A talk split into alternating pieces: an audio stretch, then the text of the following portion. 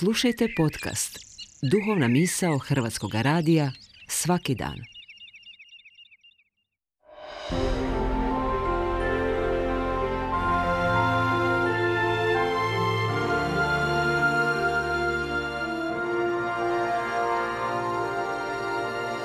Duhovna misao. Urednica je Blaženka Jančić.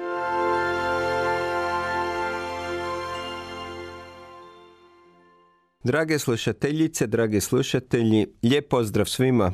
S vama je Boris Bek, a današnja duhovna misao je o gospi od brze pomoći, koji je posvećen današnji dan. Majci Božoj posvećeno je više blagdana tijekom godine i veoma su poznati i omiljeni, no zacijelo ima mjesta i potrebe za još jedan.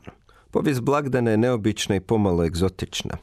Potekao je i samostana Uršulinki u Americi, u gradu New Orleanu, u dramatičnim prilikama, Francuske uršulinke stigle su u Luizijanu na drugu stranu Atlantskog oceana 1727. godine. Budući da je to bio dio francuske države, našle su se u teškom položaju kad je izbila francuska revolucija. U progonu crkve mnoge su redovnice bile protjerane i ubijene, pa je 16 uršulinki iz Luizijane prešlo u Havanu na Kubu. Poglavarica samostana, časna majka San André Madije, zamolila je pomoć u Francuskoj od svoje rođakinje također časne majke Saint Michel Gensul. Nju je vlada u Parizu bila zatvorila katolički ženski internat koji je vodila. Da bi mogla poći u Ameriku, trebala je dozvolu pape, a papa Pio VII bio u to vrijeme u Rimu Napoleonov zarobljenik. Majka Saint Michel znala je da je malo vjerojatno da će papa uopće primiti njezino pismo. Pomolila se pred kipom blažene djevice Marije i rekla presveta djevice Marijo, ako za mene izmoliš brzi povoljan odgovor na ovo pismo, obećavam da ćete u New Orleanu počastiti naslovom naše gospe od brze pomoći. I Marija ju je uslišila. Na pismo poslano 19. ožujka 1809. majka Saint Michel primila je papino pismo već 29. travnja to bi za današnje vrijeme bilo brzo, s povoljnim odgovorom. U Francuskoj dala izraditi kip gospe od brze pomoći i s kipom, kao i s nekoliko apostolantica, stigla u New Orleans 31. prosinca 1810.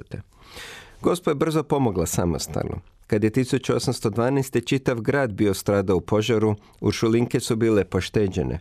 I 1815. zagovor gospe poštedio je grad od napada velike engleske vojske. Gospi od brze pomoći posvećene u Hrvatskoj jedna crkva u Slavonskom brodu, a pobožnost prema njoj promiču dakako redovnice Uršulinke. Mi pretpostavljamo da za velike stvari treba dugo moliti.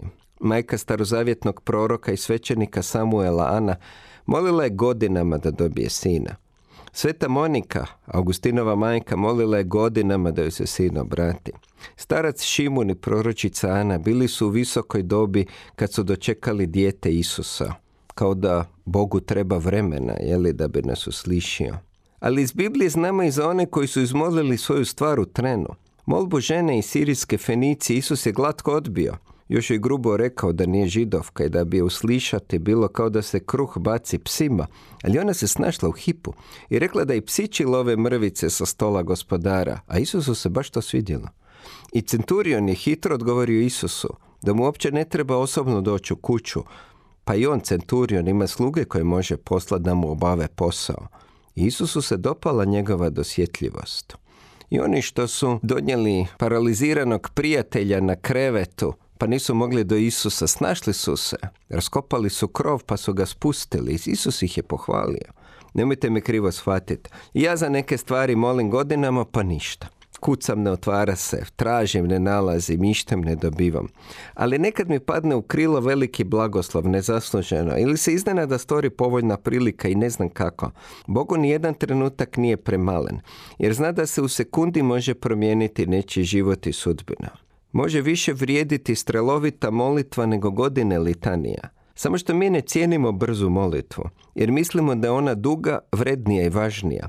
A to je zato što više cijenimo velike stvari koje su nastale u dugom vremenu. To je zato što nama treba dugo vremena da nešto pošteno napravimo, ali Bogu ne. Mi poznajemo vrijednost vremena, ali zapravo ne poznajemo vrijednost trenutka.